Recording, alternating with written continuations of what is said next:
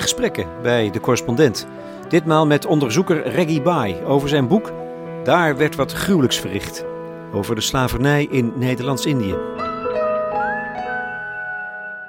Het is een boek wat, uh, wat me ongelooflijk uh, aan het hart uh, ligt. Want het behandelt een onderwerp waar, wat mij zo ongelooflijk frappeerde toen ik daarmee bezig was. Want er was zo weinig over bekend. En dat is helaas nog steeds het geval. Hoe werd het ontvangen?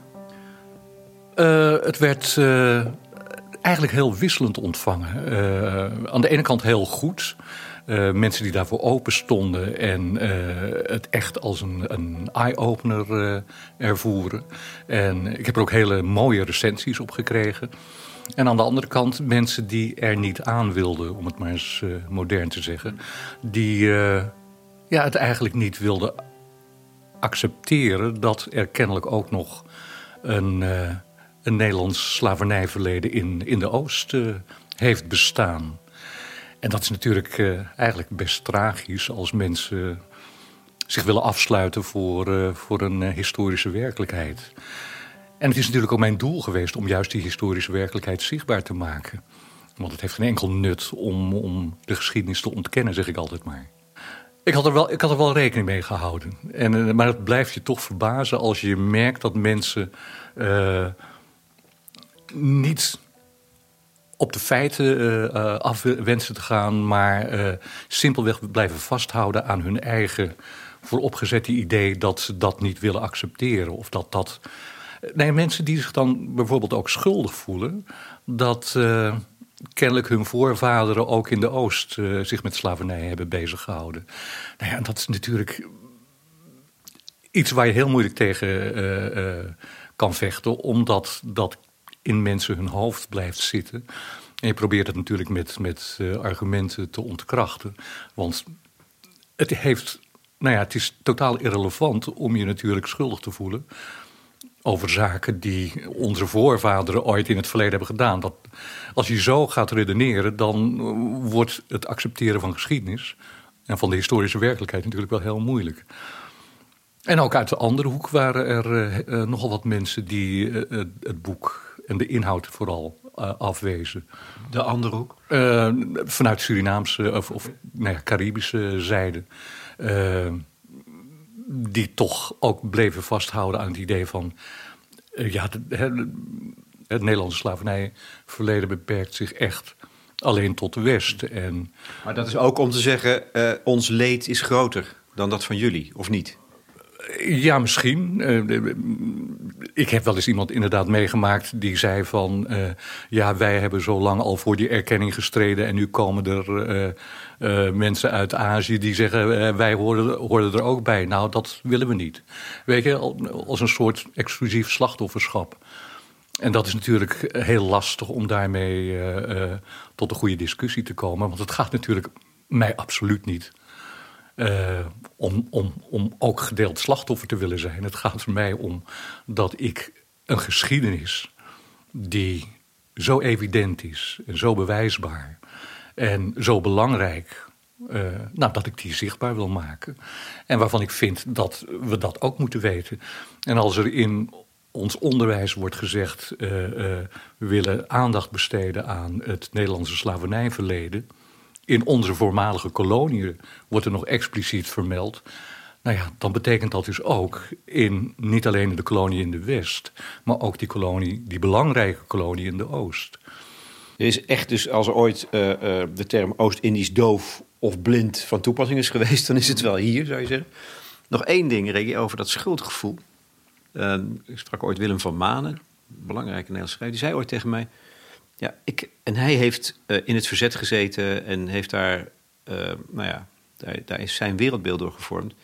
Hij zei dat dat schuldgevoel had hij leren zien als een vorm van koketterie.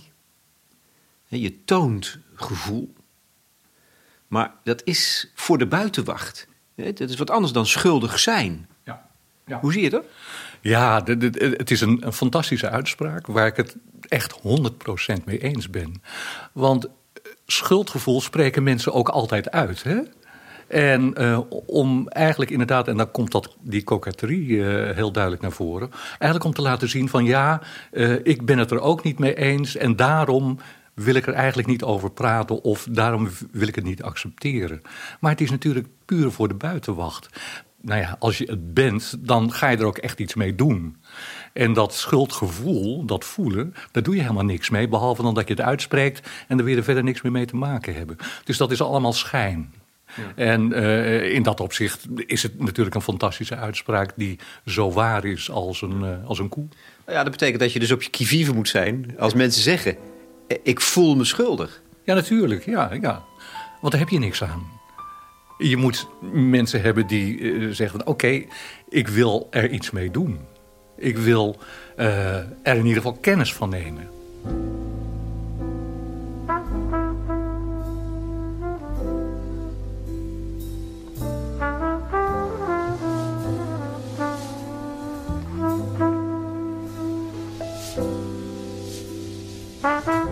Reggie Bai publiceerde zijn boek Daar werd wat gruwelijks verricht al in 2015.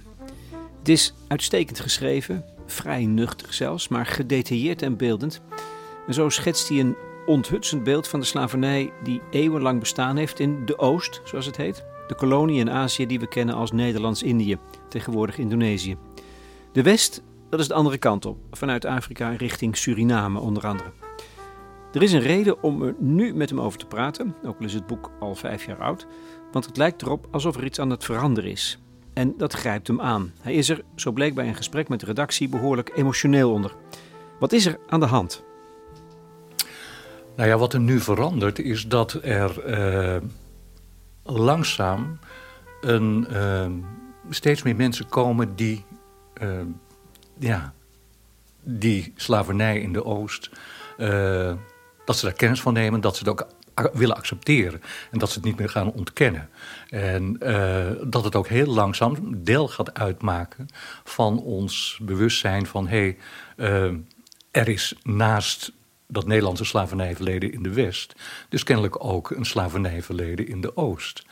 Nou, dat is een belangrijke kentering. En wat het met mij doet, is natuurlijk dat het uh, me ongelooflijk blij stemt... dat dat wat ik ooit beoogde met dat boek en met wat ik, waar ik nou ja, nu nog steeds mee bezig ben, dat dat besef kennelijk nu door gaat dringen. Wat me heel erg vrolijk stemde, uh, is het, het, boek wat net is verschenen. Hè? Het, het uh, Amsterdam-onderzoek uh, slavernij in, in de Oost en de West. Daarin is dus heel specifiek ruimte gemaakt voor het slavernijverleden in de Oost. Uh, ja, je kunt het op twee manieren interpreteren. En ik interpreteer het eigenlijk alleen maar positief. Want ik weet ook dat er in de nabije toekomst nog meer uh, uh, dingen zullen gebeuren waarin de Oost ook een rol krijgt als het gaat om het slavernijverleden naast je in de West. Dus die erkenning gaat er nu komen. En, bedoel je het boek van David van Rijbroek dat eraan zit te komen? Of? Uh, nee, nee uh, er, kom, er, komt een tentoonstelling in, het, in het Rijksmuseum over de slavernij. En daar zal ook expliciet aandacht besteed worden aan, aan de Oost. Nou, dat is ook een, een hele belangrijke vorm van erkenning.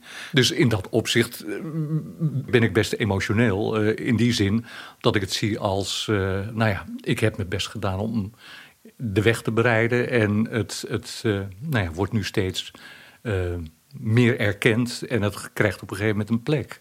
En in dat opzicht eerder dan ik had verwacht. Want ik had verwacht dat het nog langer zou duren voordat het door zou komen. Ja omdat je weet dat die weerstand zo groot is, bedoel je? Omdat ik weet dat de weerstand zo groot is. En wat minstens zo belangrijk is, er is geen, uh, uh, zoals in, in, in de West wel het geval is, er is geen pressure group. Hè? Er is geen groep mensen die uh, duidelijk actie voert om die slavernijgeschiedenis in de Oost erkend te krijgen. Hoe komt dat? Nou ja, omdat heel veel mensen uit de Oost absoluut niet weten dat ze uh, nazaten zijn van, uh, van uh, tot slaafgemaakte. En in de West, nou ja, iedereen die weet uit de, de West dat, nou ja, dat je inderdaad een, een geschiedenis via je ouders en voorouders hebt als een tot slaafgemaakte. En in de Oost is dat niet zo, omdat die zijn opgegaan in, in die Aziatische samenlevingen. Ze kwamen ook uit een Aziatische samenleving en zijn daar weer vervolgens in verdwenen. Dus die zichtbaarheid was er niet. En heel veel mensen. Uh, nou, het, het, grappige is dat ik. Uh, nu bezig ben met een onderzoek waarbij ik kijk van hoe, uh, naar nazaten van tot slaafgemaakten uit de Oost die hier in Nederland terecht zijn gekomen. En nou ja, ik kom steeds meer mensen op het spoor die het ook van zichzelf niet wisten. Dat ze afstammen van een tot slaafgemaakte uit, uit de Oost. Nou ja, het geeft ook aan dat er dus geen, geen coherente groep is die uh, dat weet en die in dat opzicht kan zeggen van hé, hey, wij willen in ieder geval ook dat die erkenning van dat verleden, uh, of dat dat verleden ook wordt erkend.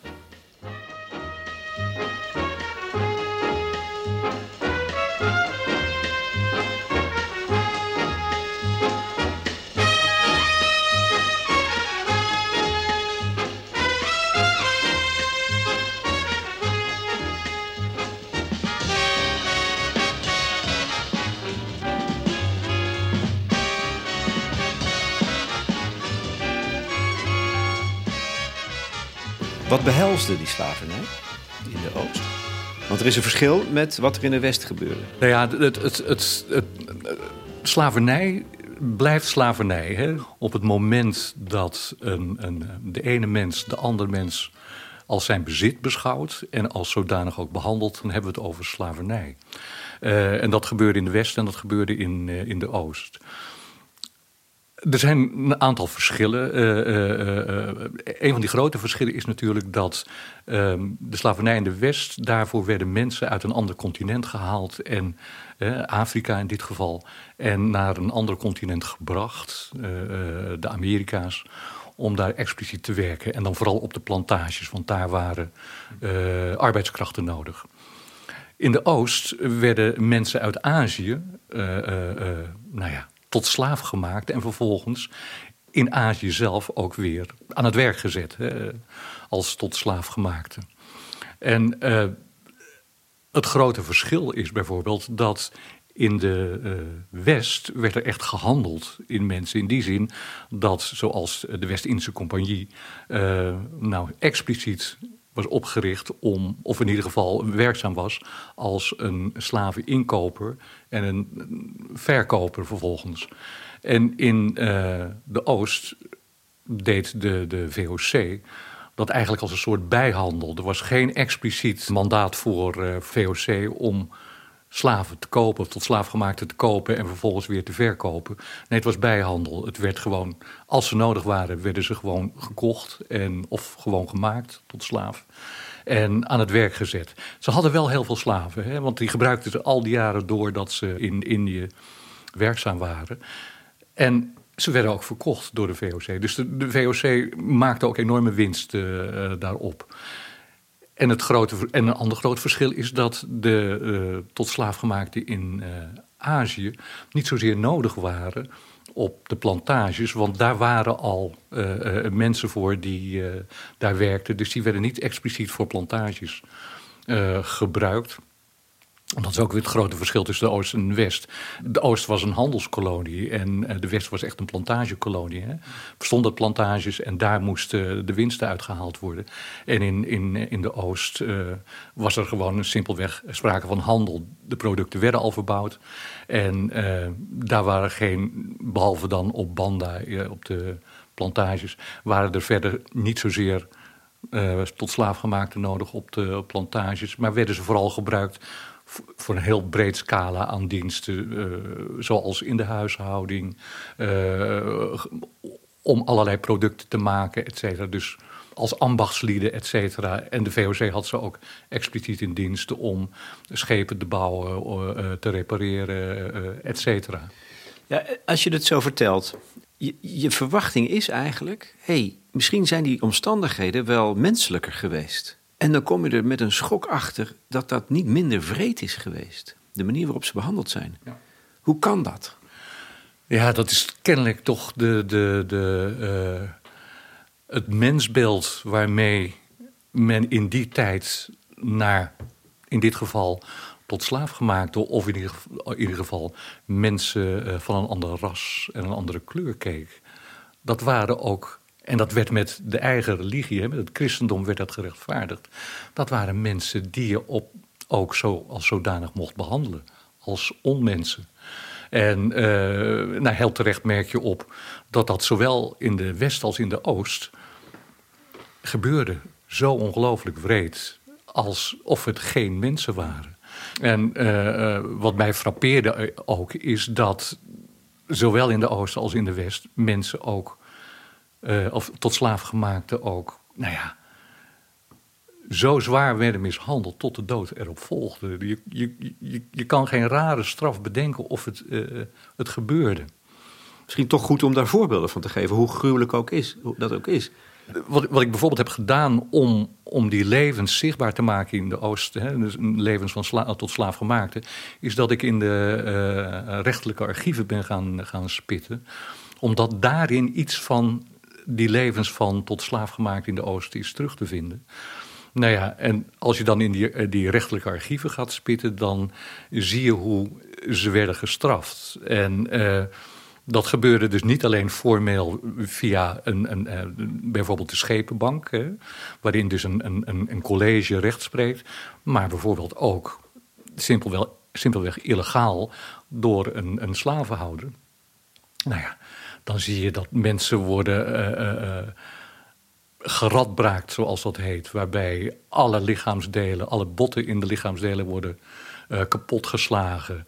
En vervolgens wordt iemand dan opgehangen en, nou ja, als, en er staat er ook letterlijk tot voer voor de vogels. Ik heb een geval gevonden en dat, dat, die kom je ook tegen in de West, waarbij een slavin door een, een boze slavenhouder op de grond wordt vastgebonden, dan ingesmeerd met melasse, dus, dus stroop, hè. Eh, waardoor ze langzaam wordt opgegeten door, uh, nou ja, door de mieren. Uh, nou ja, dat is een, een van de ergste martelingen die je mens, als mens kunt voorstellen. Nou ja, al dat soort vreselijke dingen die we ook uit de West kennen, die gebeuren ook inderdaad in de Oost. En dat frappeerde me toen ik met dit onderzoek begon: van hoe is het toch in hemelsnaam mogelijk dat we dit collectief, of dat we dat in Nederland collectief eh, hebben weggestopt, weggedrukt. Of nou ja, welk mechanisme is er werkzaam geweest waardoor deze kennis, al deze feiten, uh, al die eeuwen van, van slavernij in de Oost, dat we dat kennelijk zijn vergeten of dat we dat niet weten. Ja, dat is een interessante vraag. Wat je dus ziet is een soort een vorm van sadisme kan het niet anders noemen. Mm -hmm.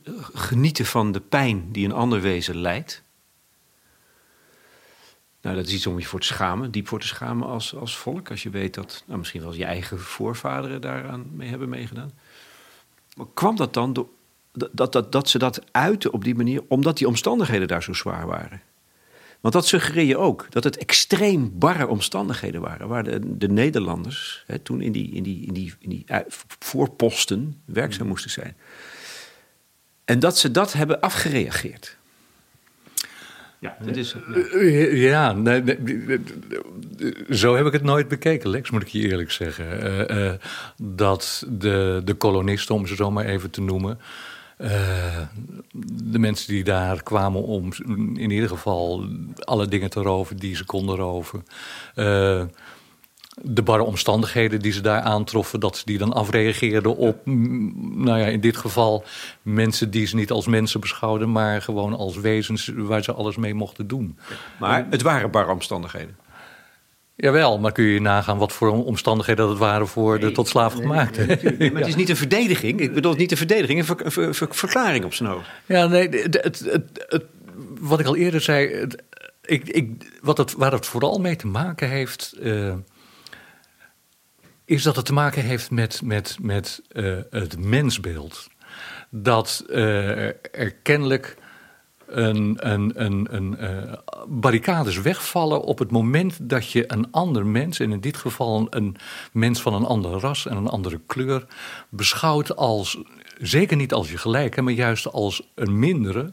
En uh, staand op een mindere trap van, of een lagere trap van beschaving, waardoor je makkelijker makkelijker kennelijk kunt denken of vinden van daar mag ik dat en dat mee doen. Of daar maar dat, sorry, maar dat verklaart toch niet waarom ze, en dat proef ik bijna, de, de, ze, ze, putten zich uit in, in zo pijnlijk mogelijke straffen. Alsof ze daarvan genieten. Het is natuurlijk ter afschrikking, maar ze, ze lijken er ook van te genieten. Ja, maar het, het, ik, ik, moet wel zeggen dat uh, uh, de straffen die hier werden uitgesproken en zich voltrokken tegenover mensen die een, een, misdrijf hadden gepleegd, die waren natuurlijk ook gruwelijk. En dan kom ik weer terug op dat, dat mensbeeld en het tijdsbeeld. Zo, zo werd er dus kennelijk uh, gestraft. En die religie speelt daar een hele belangrijke rol in. Hè? Telkens dat christendom, uh, uh, waarbij je vindt dat als iemand een misdrijf begaan heeft, nou dan moet hij zo hard mogelijk gestraft worden, want dat, dat is dan gerechtvaardigd. dat, dat is denk ik één ding, hè? Dat, dat straffen toen veel wreder was dan wat wij nu kennen en vinden. dat is één ding je zou inderdaad, als je slecht wil denken, zou je denk, vinden van eh, hier is een extreme vorm van sadisme ook uh, komt aan de oppervlakte. ja, dat, dat zou je kunnen denken. Het, het, het feit dat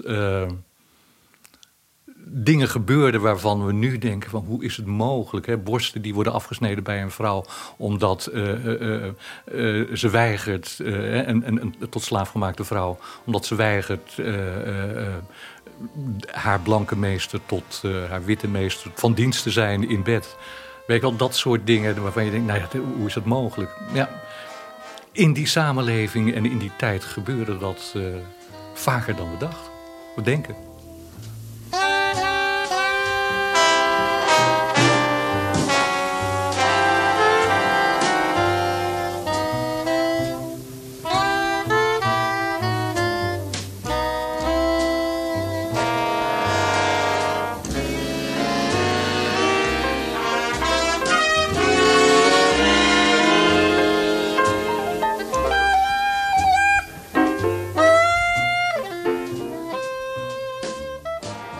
Overigens valt het me op, in het, bij het lezen viel het op, dat je daar nog royaal gebruik maakt met het woord slaaf, slaven. Mhm. Vijf jaar later, in dit gesprek, doe je ook je best om daar steeds van te maken tot slaafgemaakten. Ja. daar zie je aan dat er iets veranderd is. Ja, ja, ja. Nou ja, dat, dat is, toen ik het boek schreef, was, was dat nog niet uh, volledig ingevoerd. In ieder geval niet, niet bij mij. En ik moet je eerlijk zeggen dat ik het, het uh, nog steeds lastig vind, omdat ik het een constructie vind die, die lastig uit mijn mond komt. En als ik het woord slaaf gebruik, dan weet ik wat ik daarmee bedoel. En daar bedoel ik hetzelfde mee als, als ik zou zeggen van een tot slaaf gemaakte. Dus, uh, maar ik weet dat, dat, dat heel veel mensen. Uh, nou ja, eventueel voor hun hoofd stoot of, of, of vinden van dat, dat je dat niet kunt gebruiken. Dus in dat opzicht probeer ik mijn best te doen. Maar als ik gewoon slaaf gebruik, dan, dan bedoel ik er exact hetzelfde mee. Je hebt naar de documenten gekeken, rechtbankverslagen. Ik vroeg me op een gegeven moment ook af: zou het mogelijk zijn om je, al is het maar één keer, te verplaatsen in het lot van zo'n tot slaaf gemaakt. Hè?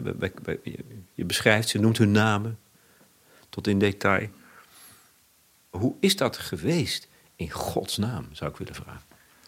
Ja, nou ja, dat is ook wat, wat uh, mij ongelooflijk intrigeert. zeker toen ik uh, bezig was met het schrijven.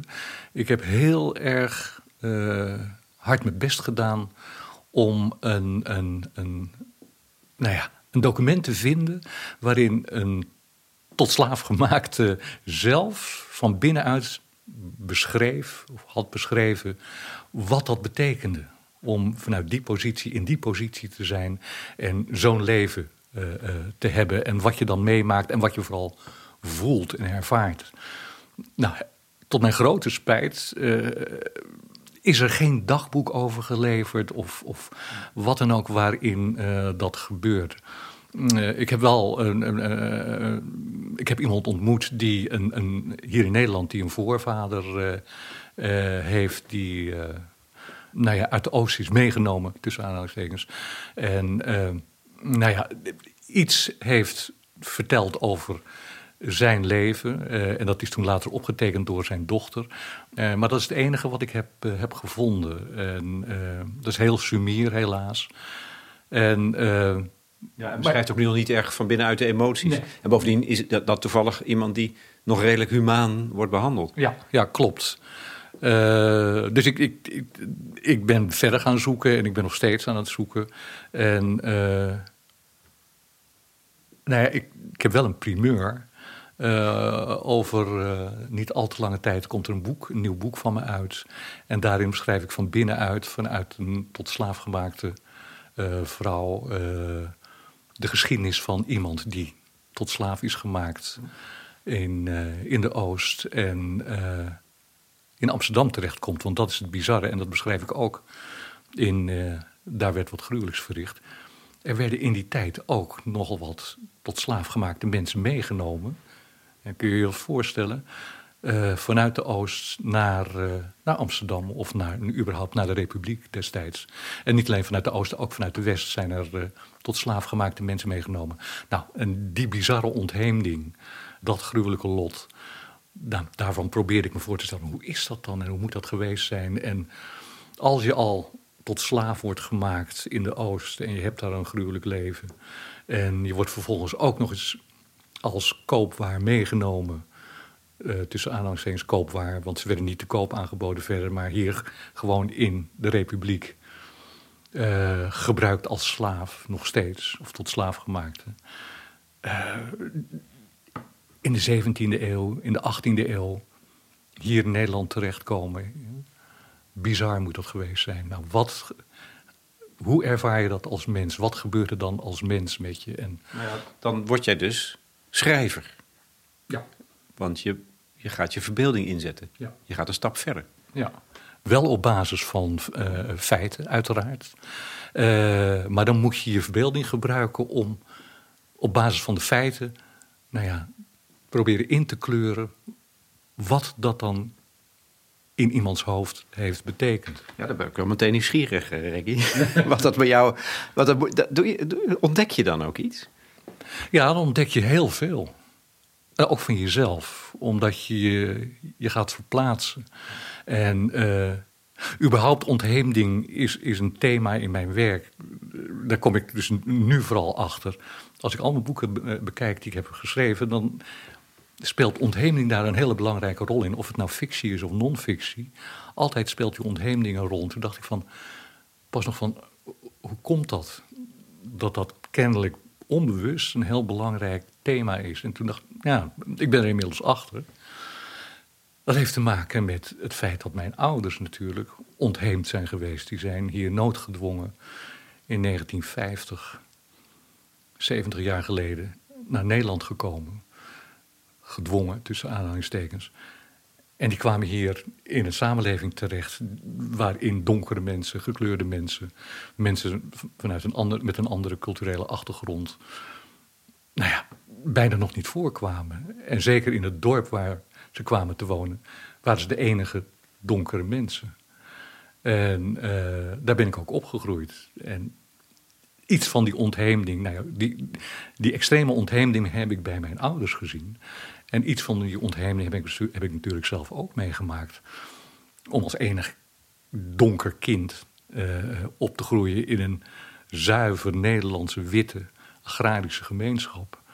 Uh, waarbij alles wat er achter de voordeur gebeurde in ons huis 100% verschilde van wat daar buiten de deur gebeurde in die Nederlandse samenleving. Dus het, het, daarom intrigeert die ontgeming mij zo ontzettend. En daarom intrigeerde dat, nou ja, zo'n leven van een tot slaaf gemaakte. Naast dat leven als iemand die het bezit is van een ander, ook nog eens een keer volledig ontheemd te worden in een, in een samenleving in de 17e, 18e eeuw hier in de Republiek Hoe gaat het boek heten? Uh, ik weet eigenlijk niet of ik dat wel mag zeggen. Ik heb het nog niet met mijn uitgever over gesproken. Maar het gaat er komen. En het, het, het, uh, nou, het is, voor mezelf is het een eye-opener geweest om het te schrijven. En ik, ik denk dat het voor uh, de lezer straks ook een enorme eye-opener is. Omdat het van binnenuit, op basis van feiten, het leven van een tot slaaf gemaakt vrouw in dit geval laat zien. We wachten nog even geduldig af. Um, je zei net van, uh, wat is er gebeurd om, om die schandvlek in onze geschiedenis eigenlijk onder het, onder het tapijt te, te schoffelen? Wat treft is, je wijt er een hoofdstuk aan, het einde van de slavernij. Mm -hmm. En in Nederland duurt het echt een stuk langer dan in andere landen als Frankrijk en um, Engeland, waar ze ook vuile handen hadden. Uh, we wilden gewoon doorgaan. Ja, zo kun je het inderdaad uh, noemen. Uh, eigenlijk wilde, wilde gewoon doorgaan. Um, en dat had niet zozeer te maken, en dat beschrijf ik ook, met, met de slavernij in, in de Oost. Want die was niet zo lucratief, eerlijk gezegd. Maar de slavernij in de Oost, of in de West, was nog steeds heel erg belangrijk. En dat is eigenlijk de belangrijkste factor geweest om het zo lang mogelijk te rekken. Hè? Die, die plantage-eigenaren in, uh, in de West, die hadden er alle belang bij dat ze al die, nou ja, tot slaafgemaakte nog konden inzetten. En de redenering hier in Nederland was, en zeker in het parlement, dat beschrijf ik ook, is dat wanneer de slavernij in de Oost zou worden uh, uh, opgeheven, dat ze dan automatisch ook problemen kregen in de West. Want dan moest het daar ook opgeheven worden. En dan hadden ze dus een probleem met al die uh, plantages en plantage-eigenaren in, uh, in de West. Dus dat is de redenering geweest. Maar ze wilden dit hier zo lang mogelijk voortzetten. Ja, winst dus. Hè? Ja, geld, geld. Het is allemaal geld. Het is allemaal kapitaal. Het is allemaal eigenbelang uh, geweest en economische drijfveren. Die maar dat hadden ze toch... Intussen is er trouwens een buurman aan het boren geslagen. Dat horen we op de achtergrond. Um, nou, ik hoop niet dat die al te lang doorgaat. Maar... Ik hoop het ook niet. Uh, maar dat hadden ze toch in, in Frankrijk en Engeland ook? He, winst, winstbejag. Dus, maar, dus waarom kwamen die, die abolitionistische beweging dan daar wel veel eerder van de grond? Ja, dat zegt ook iets over de landaard hè, en over het volkskarakter. Hier in Nederland was er bijvoorbeeld nooit zo'n enorme grote tegenbeweging uh, die, die uh, afschaffing van de slavernij bepleitte. En dat had je in Engeland, uh, zeker in Engeland in eerste instantie en later ook in, in Frankrijk, was dat veel groter, die tegenbeweging. Mensen die echt afschaffing wensten van, uh, van de slavernij. Hier in Nederland was dat helemaal niet zo. Het heeft ook een beetje met dat Calvinistische karakter te maken van jongens, uh, laten we ons daar niet zo druk om maken. En zolang de winst er is, is dat toch heel erg belangrijk. Pas, nou ja, in de jaren 40 hè, van, van de 19e eeuw werd die beweging sterker uh, uh, vanuit de religieuze hoek. Uh, onder andere het reveil. Waardoor er een, een tegenbeweging op gang kwam. Maar dat, dat is hier in dit land heel lang uitgebleven. En, ja, dus dat, ik denk dus dat, dat is dat niet ook een reden voor schaamte, een extra schaamte? Het is denk ik zeker een reden geweest tot schaamte. Uh, uh, en het, het, ja, het, het, het feit dat we bijvoorbeeld die, die, die slavernij zoveel mogelijk proberen weg te drukken en niet willen herinneren, heeft natuurlijk alles te maken met het feit dat we in Nederland menen dat we een, een, een ethische voortrekkersrol eh, hebben. En daar past dit heel slecht in. Dus alles wat daar niet in past, proberen we zoveel mogelijk onder het tapijt te vegen. En ja, uh, slavernijverleden, ja, als het aan het Nederlandse volk uh, had gelegen en het, volkskarakter, dan hadden we hier nooit over, hadden we hier nooit over gesproken. Het feit dat de slavernij in de West inmiddels een, een, een, een, duidelijke positie heeft in ons collectieve geheugen. Heeft vooral te maken met het feit dat mensen uit de West en, en, en academici die zich daarmee bezig hielden, het aan, nou ja, hebben aangekaart en, en aan de grote klok hebben gehangen en uh, eisten dat in ieder geval dat verleden herinnerd moest worden.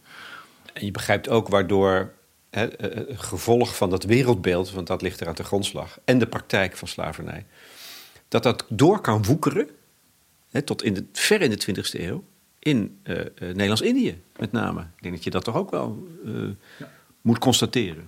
Hoe, hoe, hoe, diep de samenleving doordrongen was van, van racisme. Die ja. koloniale. Ja, ja. Nou ja, weet je, het, het, het, maar dat is ook waar ik, waar ik in mijn werk ook voortdurend mee bezig hou en wat ik schrijf.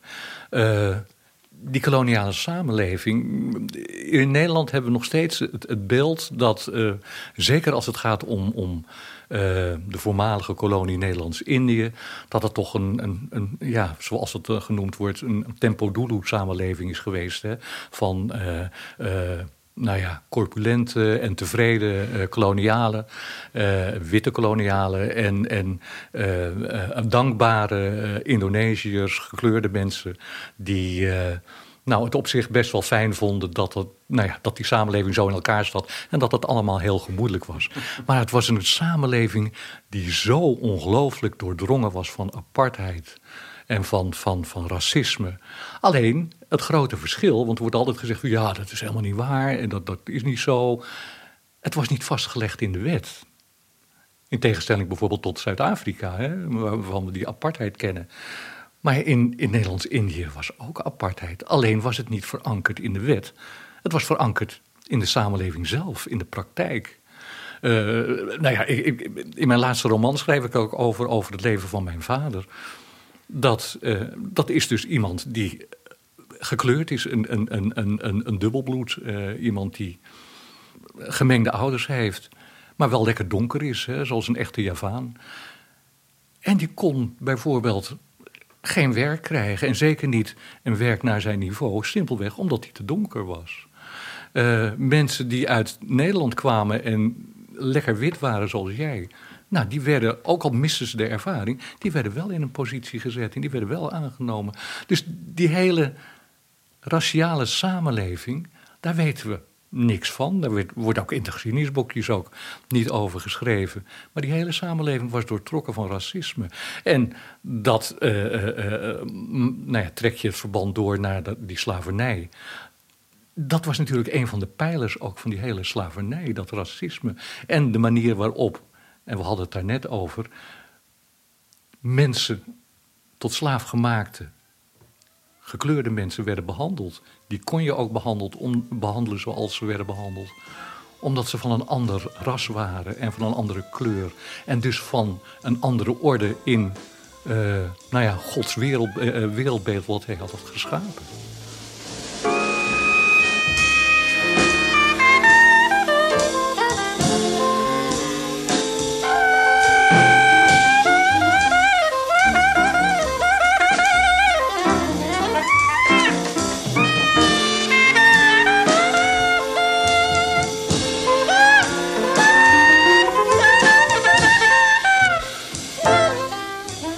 Vertelde dat je nu soms mensen tegenkomt die niet hebben geweten dat ze afstammen van tot slaafgemaakten. Gaat dat voor jou persoonlijk ook? Nou ja, ik uh, heb me ook afgevraagd hoe dat zit, inderdaad. Want dat is het eerste wat je doet. En ik weet dat mijn moeder, uh, mijn moeder, uh, is afkomstig van een familie uit, uit Celebes, het huidige Sulawesi. Zuid-Celebes. En daar werden heel veel tot slaafgemaakten vandaan gehaald door uh, onder andere de VOC, maar ook door andere handelaren. En uh, ik kan me zo voorstellen, maar dat is namelijk niet te traceren, omdat er niks werd vastgelegd als het ging om uh, Indonesische mensen inheemse mensen zoals ze uh, destijds werden genoemd. Dus daar, daar zijn geen documenten van. Maar ik kan me wel voorstellen dat familieleden van haar, en dus ook van mij, uh, ooit als tot slaafgemaakte in, in een of ander VOC-vestiging terecht is gekomen en daar of smadelijk aan zijn of haar einde is gekomen of daar jarenlang heeft moeten, moeten werken. Voor jezelf kan je het niet vaststellen. Er zijn dus mensen bij wie dat wel gebeurt. Ja. Wat doet dat met? Nou, dat doet heel veel met mensen, merk je. En uh, dat is op zich niet zo gek. Het zegt iets over je eigen fundament, zeg ik altijd. Daarom vind ik het, het, het, spitten in het verleden ook belangrijk. Of kennis hebben van je verleden. Omdat het het fundament is waarop je staat. Dat is een deel van jezelf. En op het moment dat je daar niks van weet, ja, dan zegt het je ook niks. En dan doet het ook niks. Maar eigenlijk zweef je dan dus in de lucht, zeg je met zoveel woorden. En dat is onheilzaam. Nou ja, of dat onheilzaam is, dat, dat, dat is denk ik heel persoonlijk. Ik vind het voor mensen juist, en dat blijkt ook vaak, heel waardevol als je weet wat je verleden is. Als je weet waar je familie vandaan komt en wat je, wat je voorvaderen hebben gedaan. En dat je dingen kunt herkennen. van oké, zo is dat dus gegaan. En nou ja, dit is wat ik nu doe. En mijn, nou ja, ik, ik ben er bijvoorbeeld achter gekomen dat, uh, uh, terwijl ik me er nooit zo mee bezig had gehouden, van wat mijn voorvader deed. Maar een van mijn voorvaderen uh, schreef. En hield zich bezig in Indonesië. Die was eh, zelf een, een, een dubbelbloed. Die, die, die, was geboren uit een Nederlandse vader die daar naartoe was gegaan naar Nederlands-Indië.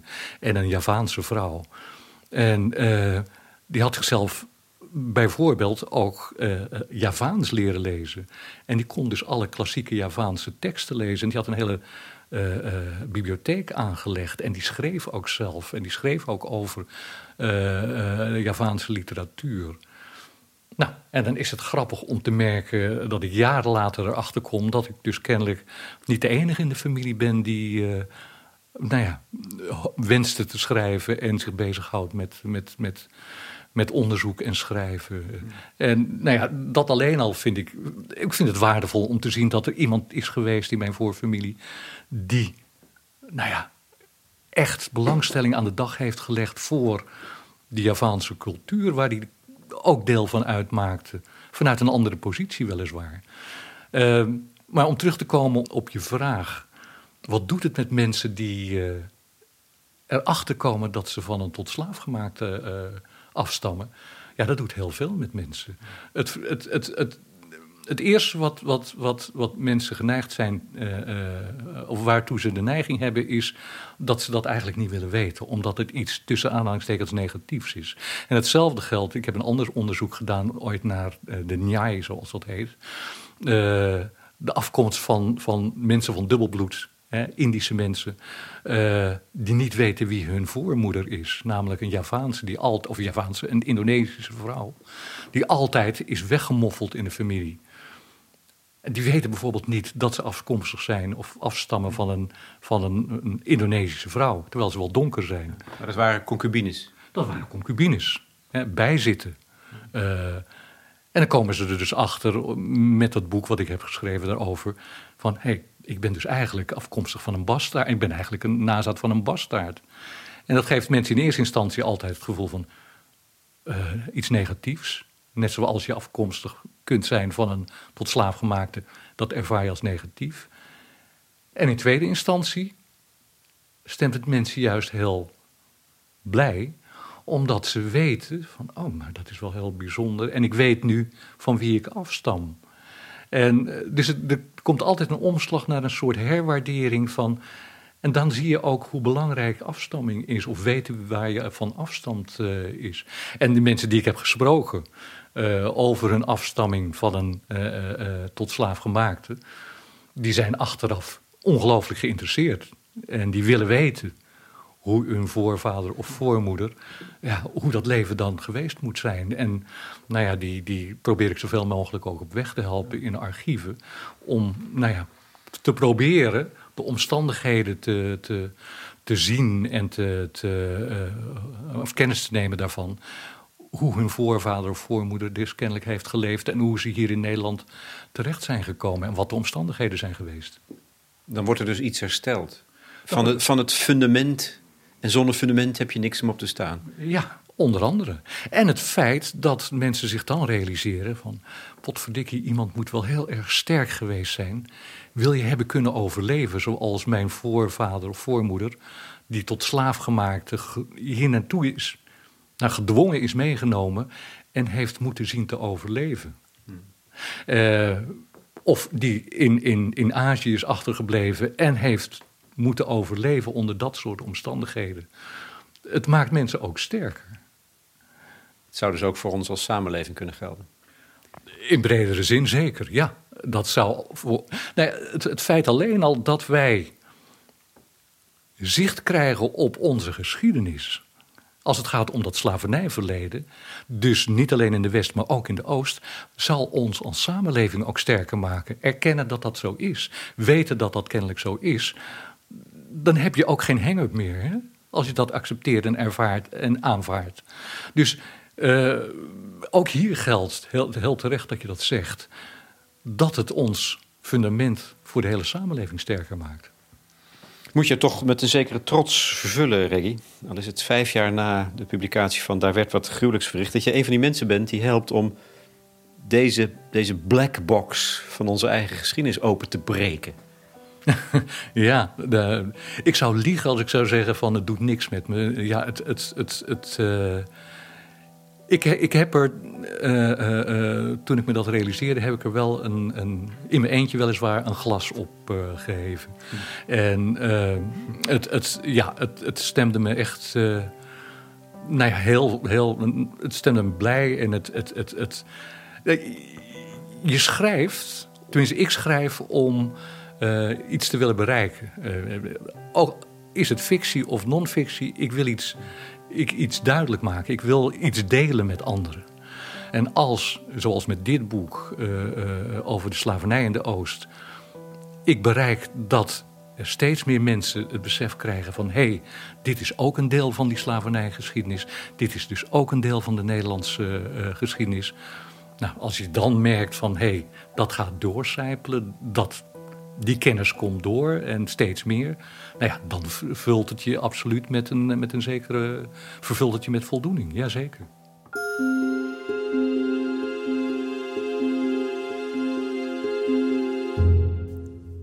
Reggie Bai, onderzoeker, schrijver, in gesprek met Lex Bolmeijer voor de correspondent.